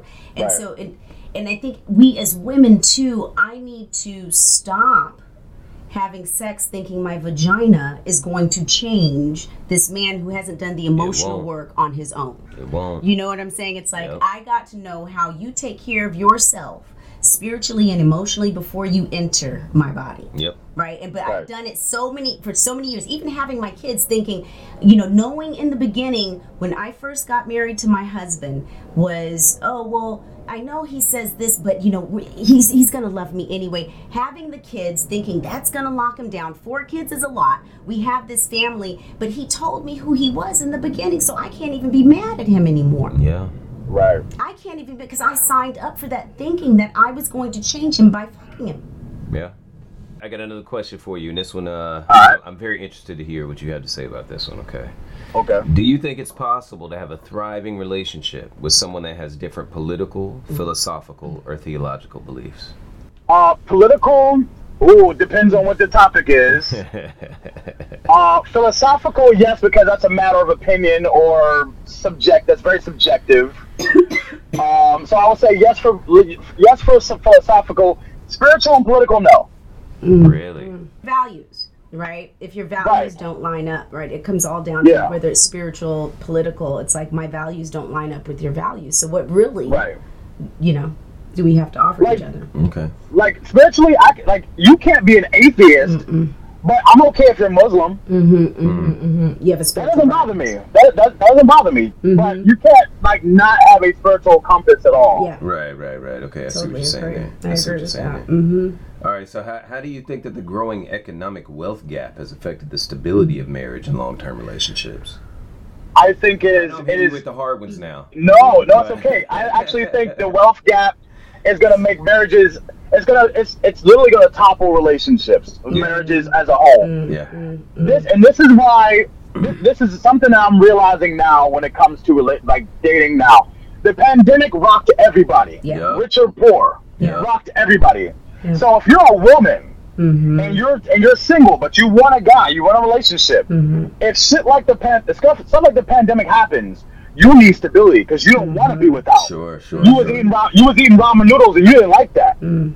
You know what I mean? So you're looking for that guy who has a little more bread than the guy that you actually like actually connect with, but the guy is more financially stable. Sure, sure, sure. Mm-hmm. So, but the problem with that is, mo- I'm not going to say all because there's a lot of really good wealthy people out there. Mm-hmm. But I will say, a lot of rich men, they don't have no respect. Like women are trinkets, Right, women are trophies. right. Right. Right, Yeah. right, right, right. But, but women, but women, when it comes to a certain level of wealth and stability, Mhm. they'll deal with that. Mm-hmm. So, So I think I, that, I think it's, I think the wealth gap is actually going to cripple marriages, and it's going to be it's going to be a long time before it ever gets better. So during the pandemic, I ate well, and I'm single. Just want you to know. Okay, okay, okay. took care of myself. I took care. I mean, spiritually, emotionally, took care of myself. Ain't no but- ramen around here. No, no ramen. We're just talking All right, about did you? But did you? Did, were you able to still work? I didn't work. I had, and I didn't work? Okay. Mm-mm, I did some uh, sell some stuff, but I did collect unemployment. But I budgeted my money really well. But Okay. also, um, See, you're rare. You're rare. You're rare. so, but I do. You're there's- rare. There's You're a rare. lot of work, but there's been a lot You're of rare. work. A lot of work, and so there are times where I wish I could be a gold digger. You know what I mean? I'm like, God, damn, why can't? Why does this have to matter to me? You know what I mean? I need someone with some Yeah. sub- substance. But I do also know as a woman, and I, I don't have a house. I rent, and I'm like, I want a house, you know, and I feel Okay. like I, I need a partner to do that. You know I'm what I that. mean? So then Yes, I there's the dilemma of I want someone that treats me well, that takes care of himself and treats himself well, but Mm-hmm. also we can do this together, right? Absolutely. And yes. I'm, yes. I'm tired of putting furniture together by myself. You know, I put Hey. a dresser together and I and I'll do it. You know, and it's not a matter of whether I can do it or not, but it's like Yeah. I need some I need help. I really do need some help. So I think there's Hey, something listen, to be um, said I about. know you're- go ahead. I know, I know this, I know this your sister and all, but listen, um, after the show, like, you know, I got, I got tools. I can fly out to Cali. Okay, I'll send you my not, address. I am not mad at that. You do what you got to do. I didn't know this was I was an like- episode of Love I was like, well, listen, I was like, yo, listen, um, uh, yeah, but I'm like, listen, I'm like, I like, I like what she talking about. Like, I don't, I, like, I don't meet women like this every day, not at all. So I think I do think that there's something to be said about uh, income inequality mm-hmm. when it comes mm-hmm. to Yeah. men and women, mm-hmm. right? And women statistically and historically not making near the the amount that men make for the exact same job. Right. Um, And I think we, you know, as a woman too, and I tell my kids this, like if you can't, so I know that and it's and I don't know if it gets into the gender roles or not, but I know if you're going out working hard, it's Yeah. kind of my job to clean the house. You know what I'm saying? It's kind of my job to take care of the house. You know what I mean? Make sure you're fed. Right. You know what Man, I I mean? feel It- like it- every woman listening probably would. Sixty percent would be like, "Oh hell no, I ain't cleaning." you know, but you think about it, and it, it went back to before about the dating and stuff, and about how much it goes into that. You know what I mean? It's like Yeah. if you're going to go, and I know now in the workforce, all the things that you need to deal with at work, out there in mm-hmm. society. My home needs to be a safe space. Yeah. Come on You know now, what I mean? come on I now. want to Yes. make sure that my man's laundry is clean. You smell good when you. We're gonna use the Unstoppables, the Downy Unstoppables. you know what I mean? There's not gonna. And I'm not saying it has to be spick and span, and I get it. But I Right. I enjoyed being an at-home mom. I enjoyed Mm. making sure that those things were taken care of because I knew how hard he worked to Mm. make sure that I was able to be able to be there with my kids or even just to take care of myself, to not have to go Mm. Out there and deal with the bullshit. You know, so Yes. it's like there has to be a balance and it's not uh, I don't feel discriminated against or put down or disrespected because I enjoy doing those things. But also, it's that's part of the relationship. That's what I need to do in order to make this relationship work. There you go. Now, now let me. The one thing I'll just say, and this is this is the thing that I think has has been the dividing line when it comes to that type of like scenario. Mm-hmm. There's a difference between gender roles mm-hmm. and gender rules. Mm-hmm. Okay, speak on that. Mm-hmm. So for me, I understand when I when I'm getting to mm. know you, I'm figuring out where I am best useful in this relationship. How I'm vi- how, how can I be mm. valuable in your life? Mm-hmm, mm-hmm. And and in, t- and in turn, the woman thinks that mm-hmm. I would hope the woman's looking and paying attention and trying to figure out mm-hmm. how she can be valuable and useful. Okay. So I'm playing a role, but if it changes, that's okay because it's not a rule. Okay. It can be flexible. So so let me let me segue into this next question. And this you know I love the way this interview is going. Mm, I y'all just too. start talking about the very next damn thing. I'm about to and y'all don't even let me ask the damn question. We just going through the whole interview and I'm over here silent because y'all giving the damn answers before I hit you with the question. Okay. Yeah, my bad. you good. You good. This is working out perfect. I'm kicking back and enjoying the show. Mm. So, um, how do you feel about traditional gender roles and how mm. society is imposing them upon us? And do you think mm. that the expectations caused by them can lead to toxicity in a relationship? Mm-hmm, mm-hmm, mm-hmm. Whew, um, Ooh, breathe with deep on with that the yes, um, I'm gonna answer this. Uh, I'm gonna answer the latter part of it first. Okay. I think that an unchecked ego will always lead to toxicity, narcissism, and a, and a terrible relationship. Yeah. Male And, and female. and, that, and that's that's male and female. Yeah. Okay. Mhm. So, it, it, I don't like you like that. That's that power struggle you were mentioning before. Mhm. So if it's a gender rule, then then I'm gonna like if I'm a if I'm this ego man, right? I'm I'm the provider. and you do what I say because I pay all the bills. Mm, And and that's and that's not a place that I think a woman would should ever feel comfortable, mm, right? So, but a, but an, a, a checked ego says, "Hey, sweetheart, listen. Um, I have a business trip this week. Do you mind? Mm. Because not not I need something from you. I'm okay with asking mm-hmm. because you're still human. Mm-hmm. Who you might we might have both had a really long week, mm-hmm. but just because I pay all the bills doesn't mean that I don't treat you with the respect as a human being. So, real quick question. So, when you say, okay, sweetheart, I have this business trip, do you mind? Are you okay with her answer? If it's no. If she says if she says no, I'm gonna probably sit down and be like, hey, uh, are you? Like, I would ask her like, are you okay? Like, what's going on? Because I feel like if the house is if the house is a shambles, right? But I mm-hmm. don't have time to clean it because I'm going out of town, mm-hmm. and you say you don't want to clean it. I'm a, I'm a, I'm gonna try to figure out. Okay, something's up because this is not even how she is. Like I'm gonna mm-hmm. notice like there's something I need to dig deeper in. I, mm-hmm. I'll hire a housekeeper. I will. hi- I will literally. I, I have a housekeeper for my apartment mm-hmm. now. My role as the cultivator and the protector to not only protect her mm-hmm. physically, but emotionally and mentally and spiritually. I need to find out what's Yeah. going on. Yeah. Why doesn't she want to keep her home clean? Right. While I'm gone. Create a space for that, right? And that's the thing Yeah. where she feels safe to be vulnerable. Like, oh Yes. my god, this is what's going on. This is why, and, and that's Yes. where the intimacy comes in, where you Yes. know me. You know what I'm saying? You know I'm not usually like this, so therefore Right. you're not gonna take this shit personal. Like Right, it's a I'm not. disrespect to you. It's like no, actually, I'm a human being with all these experiences and all these things Yeah. going on. I need Absolutely. some time. But, yes. but, but also, I also I think that it's very important to be able to pivot and to understand what who like, who is good at what. Yeah. Does that make yeah, sense? Yeah, Yeah, yeah, yeah, woo, yeah, yeah, you yeah, ain't wrong about yeah, that. yeah, You yeah. ain't wrong about that. At Know your this, You position. got to know your position, Yeah, right? and play it. Yeah. No one Yeah. puts a, no one puts a star quarterback in as running mm-hmm. back. Mm-hmm. You know, you don't do mm-hmm. that. True. You let them throw the damn ball because they're good at it, Mm-hmm, right? If the No, man but is guess better what- but with guess the what, though? finances, then the man should handle the finances. If Yeah. the woman is better with But the guess what? finances, what up? You're 100 percent right. But check this out though. There's always the one. There's always the wildcat. Like you said, pivot. Mm-hmm. And this is why I say gender roles, not rules. Right, I should be right. flexible enough to step in Yeah. and handle. Yes. right?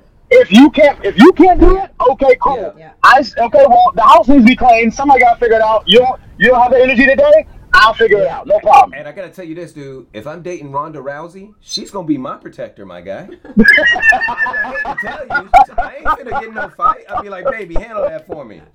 This man messing with me. Hook. You know what I mean? Hey, man. No shame. Yeah, like I said, hey, uh, like I said, gender roles, baby, gender roles. But gender again, role. it's, a, it's it's not a gender role. So, what is the uh, Reese? And well, I'll ask you too, Lache. Mm-hmm. What is the best advice you would give to someone that is looking for a partner? I'm gonna give you three things. Mm-hmm. Shoot. Always be learning. If you don't pay attention and want and actively want to learn your partner, learn the person that you're with, Mhm. you'll you'll ruin it. You cannot come into a new situation with old experiences and all these old traumas and thinking that oh, just because you've been there, that you know this person. No, no, no, no, no, no. Right. You, got, you might have to learn some different skills, my friend. Yeah. Yeah, you have that's to learn some different lessons. This is true. So always, so always be I a learned this Real student. quick recently. Oh yeah, always, always be, a, always be a Oh, student. Uh, so al- always be, always be learning. Yeah. Um, and that goes for both people. Always, Sure. always be willing to learn. Sure. Two, um, talk about everything. Talk about everything. Um, there should be no stone left, left unturned. If you if you actually want a long term relationship, don't leave no, no not one single stone left unturned. Right. I've I've had relationships. I've, relationships have ended for me when I didn't realize that either they were were really not career driven or ambitious. They were actually okay with complacency. Um, they were, and, and I'm not. Uh, I didn't realize that they really didn't care about making money and living mm. financially free. Mm. Well, I've been broke before and I've been mm. homeless. I'm not okay with that. So talk about everything. If it's difficult, talk about it anyway. If it's good, if it's great, talk about it. Love it. Use mm-hmm. use those moments to build intimacy, trust, and and in, a, in an actual an actual ship that can take you somewhere that you both actually want to go. Right. Right. Right. Mm-hmm. And then three, I think people ought to meditate and mm-hmm. pray more mm-hmm. Yeah. Mm-hmm. together. Right. I'm such a person that I'm turned on by great conversation and a and a person's spiritual life, a person's ability to communicate effectively. Those things actually those are turn-ons for me. Yeah. So, like if we wake up in the morning, we you know we might roll up and we sit down, we put on some 432 megahertz music, Mm. and we sit down and we meditate together. Mm-hmm. Oh my God, I don't I don't even know what she doesn't have. She don't even know what I'm about to do to her after this. like the fact that I get to be myself in that situation and I get to do that with my partner. Yes. Dude, the world is going. The world literally is inundated mm. with negativity, mm-hmm. power struggles, mm-hmm. egotism, self-centeredness. Facts. To have a to have a partner to where we can actually Yeah. have our lives aligned, Yeah. balanced, communicative, positive, mm-hmm. like where we mm-hmm. can manifest things together. Yeah. Come on now. Come on. Mm-hmm. I mean, I, I can do a lot by myself, but I need I need my wife. I, need- I need to be aligned with my partner. You do better with a Come partner, on, for sure. Yes, yes, yes. I can put the damn entertainment center together by myself, but I need somebody But to you don't help want me. to. Oh my You god. feel? You don't Come want on now. to. One thing I do Yo. want to say though too is when people show you who they are, believe them. Yeah. and pay attention Yes. to the red flags Sure. and really get clear on what it is you want and know your value as a human not just as a woman but as a human being and the, that's the, i think where i've done myself a disservice is not understanding my value and what I actually have to bring to the table, not just in a relationship, but to the world as a whole. Right. Reese, listen, man. Thank you so much for agreeing to be on the pod. Looking forward to the episode on We're Just Men that I'm going to be on. I'm looking forward to that. Um, Yes, we're actually going to talk. I'm, I, I appreciate you inviting me on. It's an absolute pleasure. I'm humbled. And, bro, I'm Thank you, so proud that you actually have this show because it is an amazing Def Perspective. And I can't wait to have you on We're Just Men because we're going to talk about manhood uh, principles in the areas of mental health, uh, overcoming uh, anxiety, feelings of being overwhelmed, and Mm. thoughts of suicide. So I really want to dive deep into that and, and, Yes. and touch base with you on that. Yeah. Um, I, I, I listen. I got much love for you, brother. You've been my you've been my soul brother since college, Love you and you I'm too, so glad we reconnected, bro. all Real right. talk. Lache, thank you so Yes. much for joining me. Thank You you guys so will much. be Let's hearing, you're awesome. Yeah, it was a pleasure, pleasure. you pleasure will be hearing more from Lache Milo on this podcast. Just letting you know she's an awesome co-host. We're gonna make this happen again. Reese, go ahead and plug that. your pod and plug anything else that you're working on right now. Shameless plug time. Go ahead. Hey man, listen, you, you know this is your main man, Reese from the show We're Just Men, uh, all about manhood principles and relationships. You can find me on Anchor, Spotify, Apple, Google, Stitcher, Breaker, any spot, most podcast platforms. You can find me. Also on uh, Instagram, Facebook, and Twitter. I'm Reese Harris. You know, I'm just trying to bridge the gap between Venus and Mars, and please stop making it so hard. I appreciate y'all, man. There it is. There it is. All right, all right, folks. Thank you so much for listening to this special segment. Mm-hmm. Thank you so much to Reese. Thank you to Shay. We will be right Hey, man, back appreciate you. Love you guys. Talk to you soon. Love you, man. Peace.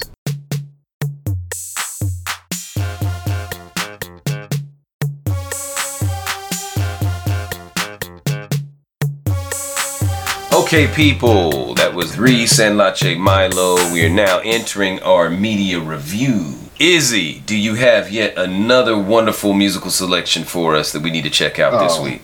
I know you do. you I know you do. You already know. You Johnny it, on the bro. spot with it. Go ahead. Go ahead. Us with it. The album Mm. everybody needs to be listening to right now.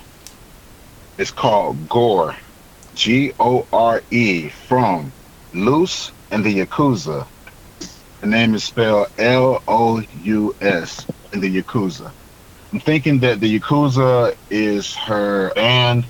There is a collective of dancers and artists with her, producers. She is a Ghanaian singer, dancer, rapper, spitting spitting bars, bro. Bars. Okay. The- bars. Did you The- say Gondian? Ghanaian. She's from Ghana. From Ghana. Oh, okay. Okay. That makes much more sense. um, like, that's a weird way of saying Indian.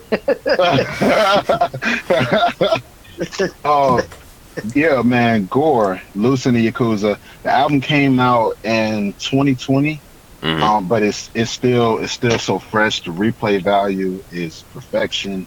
Mhm. Um, like I said, she's she's spitting, she's singing, amazing voice, but she's rapping in French. Okay.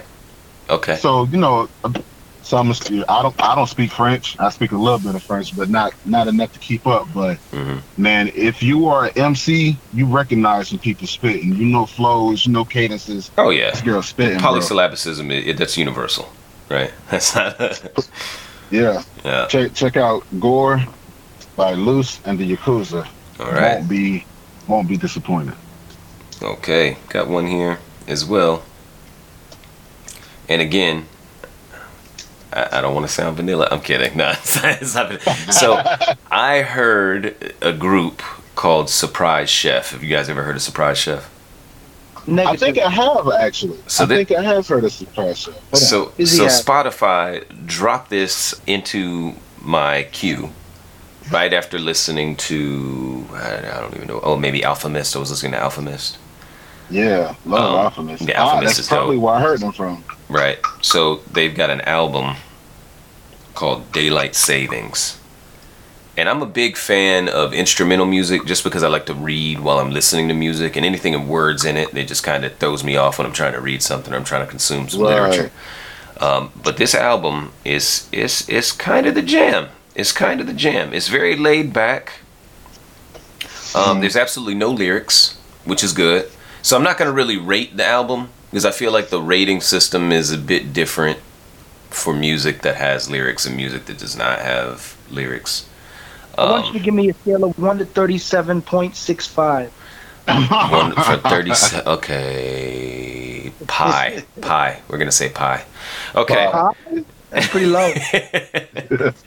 No kidding. It's, this is a great album. I liked it. I vibed to it. As a matter of fact, if you saw my my latest Instagram reel, I was dancing to. I think we all saw your latest Instagram reel. Daylight said, "Well, if you you haven't seen my see that full uh, my recent Instagram, well, how did you know about the pod?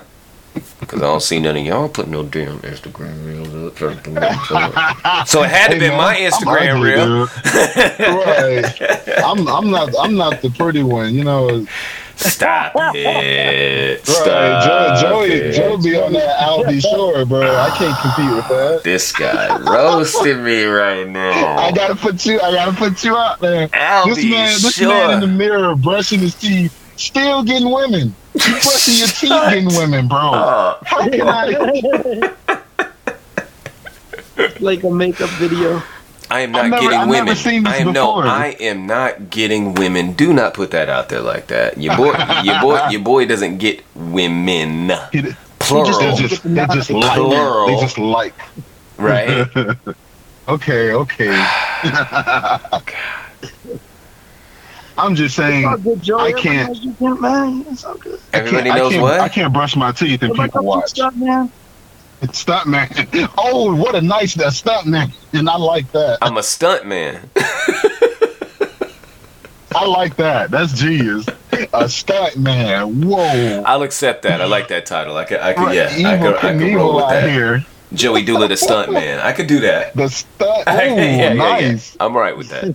Okay. So this um this Daylight Savings album or the band Surprise Chef, if you had to compare it to another band that people might know, um, what would you try to kind of relate it to? I know I know you mentioned Alfa Mist.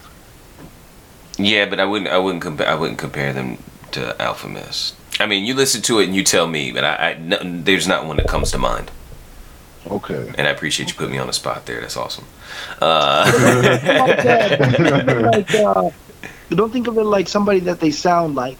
Just think about it sound like somebody that, uh, if you enjoy this, you'd also enjoy this. right. I mean, you catch the vibe, right? Um, Yeah. okay. Um, if you like the instrumentation of Free Nationals, Oh, wow. sir. Just kidding. Okay. then I think you could get into this.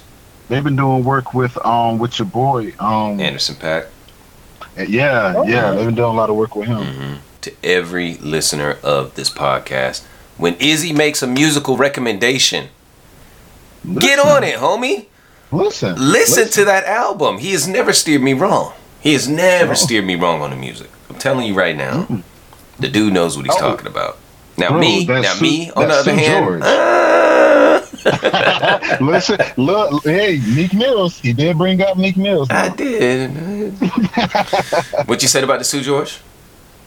oh, um, amazing, Yeah. amazing artist. I don't want to screw up the name, but I know it translates to music for barbecues. Yeah, yeah. Man, my, Yeah, we reviewed wife and that. I love it. hmm That's my a great album. kids love it. Yep. Yeah, bro.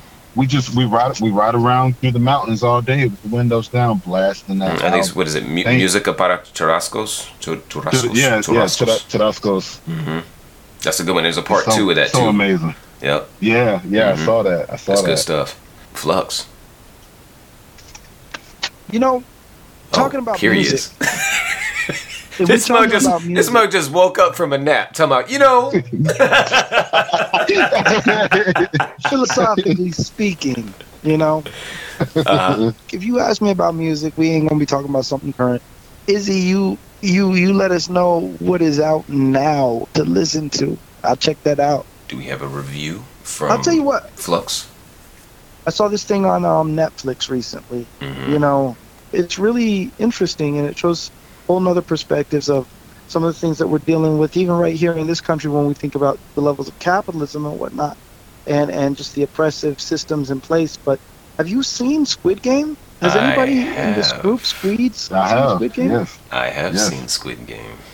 I'm a big Squid Game- I- I love that you- But before before we dive in, I just want to say I absolutely love that you framed it under the context of capitalism Mhm. because most media reviews they leave out that word. They leave out that theme Of that this is commentary on capitalism. Of course. I didn't So, even yeah. I didn't even realize that that was happening. I just thought it How was could you really leave that obvious out? It is very That it, was, uh, obvious. that it was that it was a commentary on capitalism, like Yeah. That's blatant. all it was. Or, or just like um, what it what's the the the last? Oh man, it was a great Korean film. It came out um about a year ago. oh, oh, I know what you're guy talking living about. in the Okay, here we go. Parasite. yes yes mm-hmm. Parasite. I haven't seen it. I haven't seen it. Oh wow! Don't ruin Okay, it. I I'm haven't sorry. seen it. No, I'm th- sorry. I haven't seen it yet. oh yeah, we should probably put a spoiler alert for those. well, Everybody's seen Squid Games by this point, right? I mean, if they haven't, Well, that's I mean- kind of your fault. No, I'll put it up on Yeah, the on the I mean, pod not even- notes. not I'll even- put it on the pod Can I, can I say this? Can I say this? Let's let's Sure. not spoil the main thing that you learn at the end of the series. Okay, okay, that's fair. Let's not spoil that thing. You know what I mean? But That's other fair. than that, we could talk about the fact that they played games and that their lives were at stake. I mean, you don't have to see the entire show to you can watch the first two episodes and really and really have an understanding of what they're trying to like help you. I mean, I don't know, maybe you don't. I thought it was pretty obvious that they were critical of the the I mean, I don't even want to say ca- I want to say capitalism because there's some clear. I, I, I feel like most capitalists will. Uh, wh- why I feel like it's capitalism is because I live in a capitalist society, Yep. and in my capitalist society, it seems like capitalists across the board seem to think that capitalism is above re- repute or above above uh, you know Reproach. like reproach. Mhm. Yes, above reproach. Which This series in particular was was a, was a little difficult for me to watch. You know how I feel about gratuitous violence. oh yeah, you don't like the, I don't. the violence. I really don't. Um, it's yeah. I'm- I guess I'm kind of sensitive to that, to that kind of thing. But the storyline was so intriguing. I I soldiered through. And one episode that I thought was particularly sad was the episode with the marble game. Yeah, yeah. Man. Oh my gosh.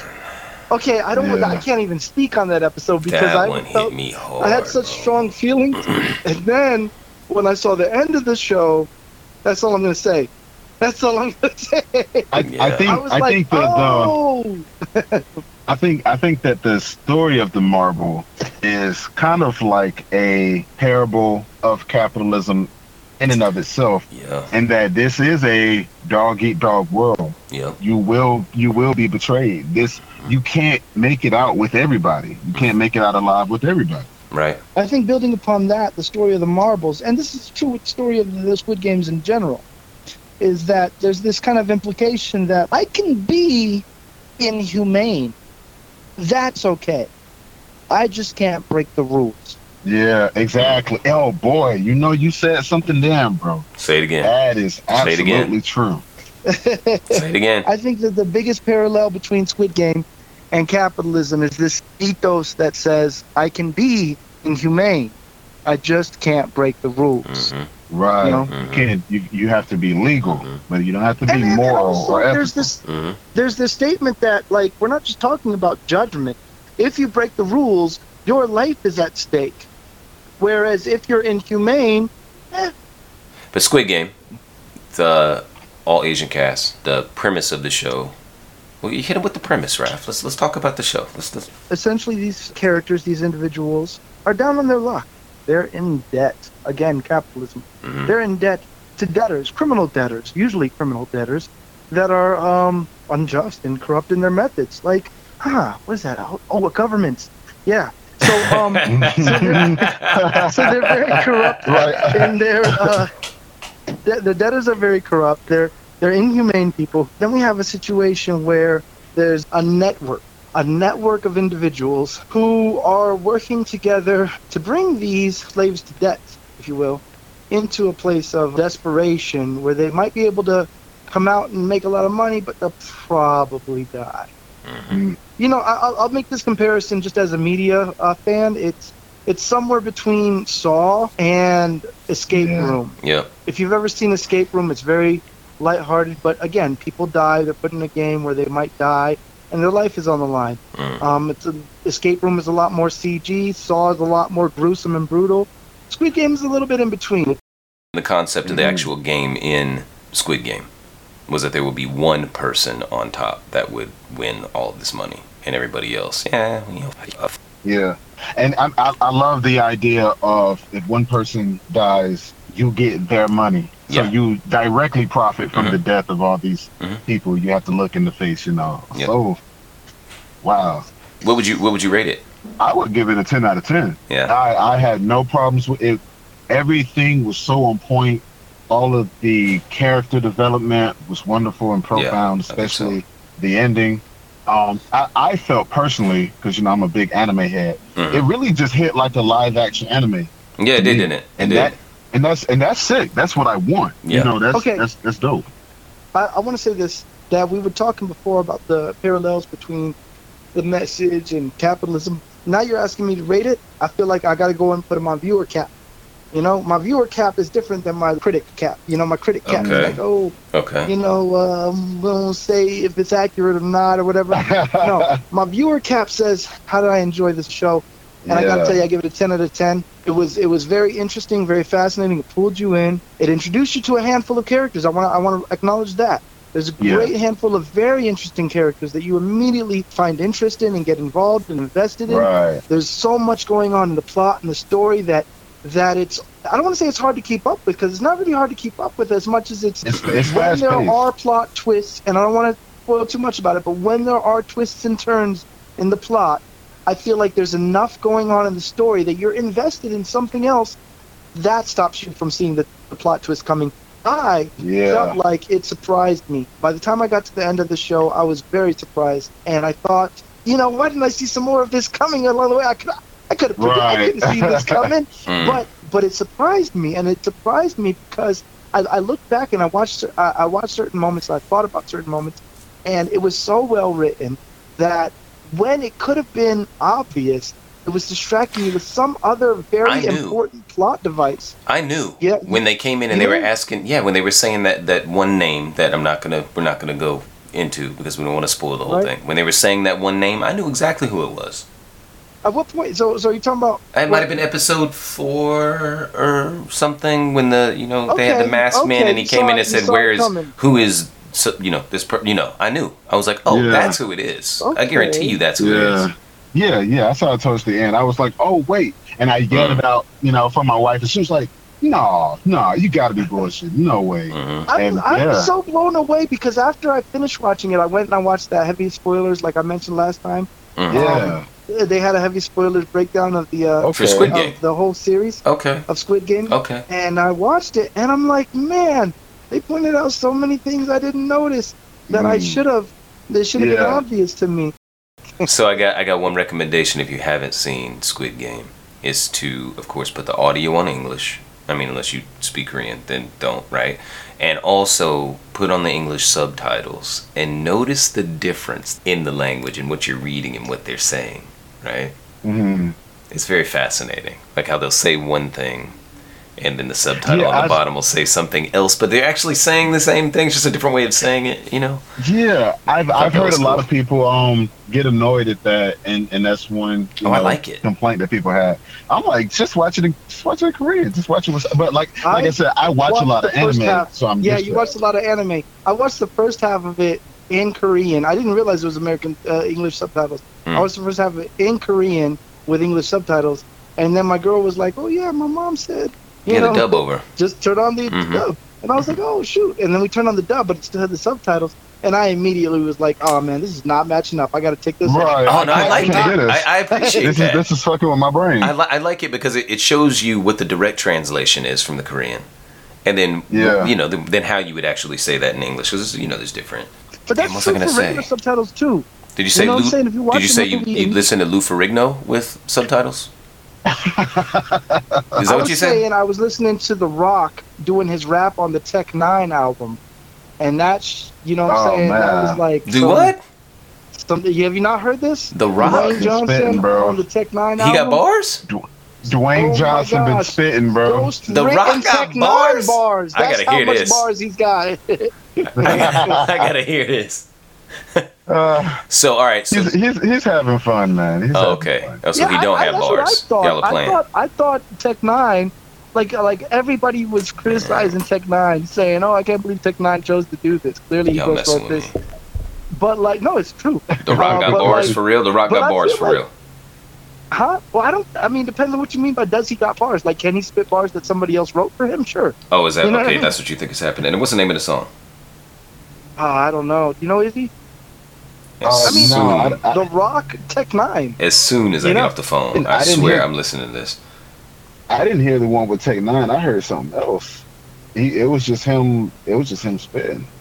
Dwayne. J- Maybe, maybe, maybe it was just I'm getting caught up in the comments Face section Off. because they were saying that it's, It's called clearly Face Tech Off. Nine, and I'm listening to it. It sounds like a Tech Nine song, so I assume it was something Ah, Tech Nine did. okay. And then other people see. talking about Tech Nine, so I thought I was under the impression that Tech Nine, and this is me, no research, zero research. This is me pulling this out of my ass.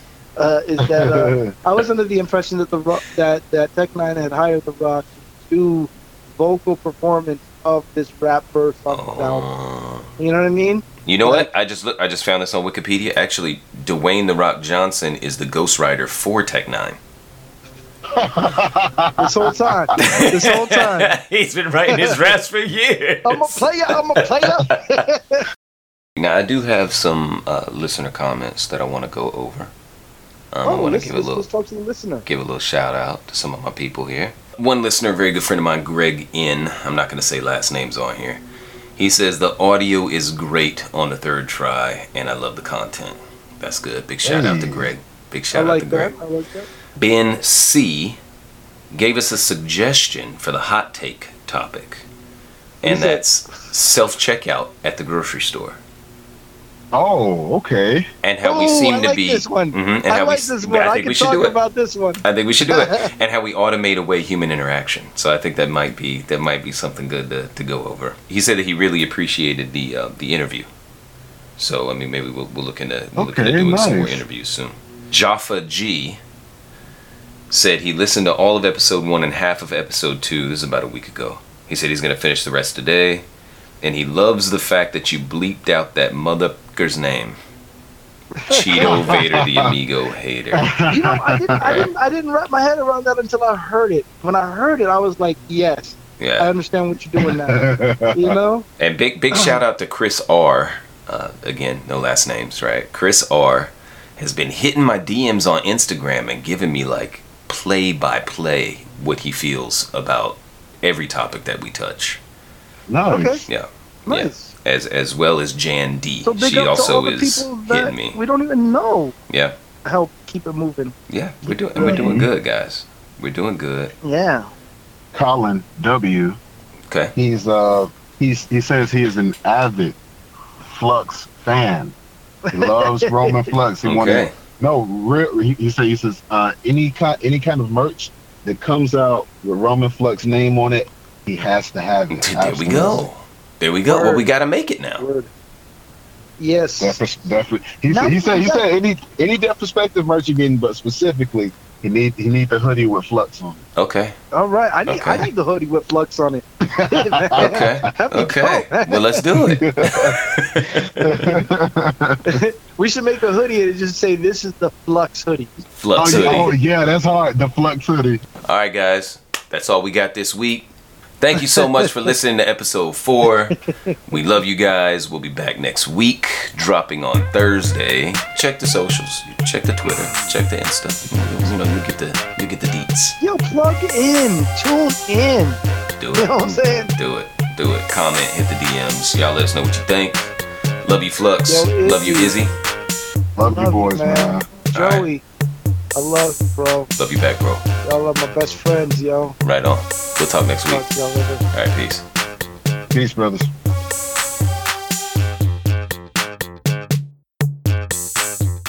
Now, now, given I've only I've only thrown up maybe twice from drinking in my whole life. What? Yeah, yeah. I got it. I think it's a it's a bit of it's a bit of willpower, like mind over matter kind of thing for me. Like when I feel Ain't like you I'm like part up. Irish though, nigga? That don't count. that don't fucking count. That's not no mind over matter. That's genetics, nigga.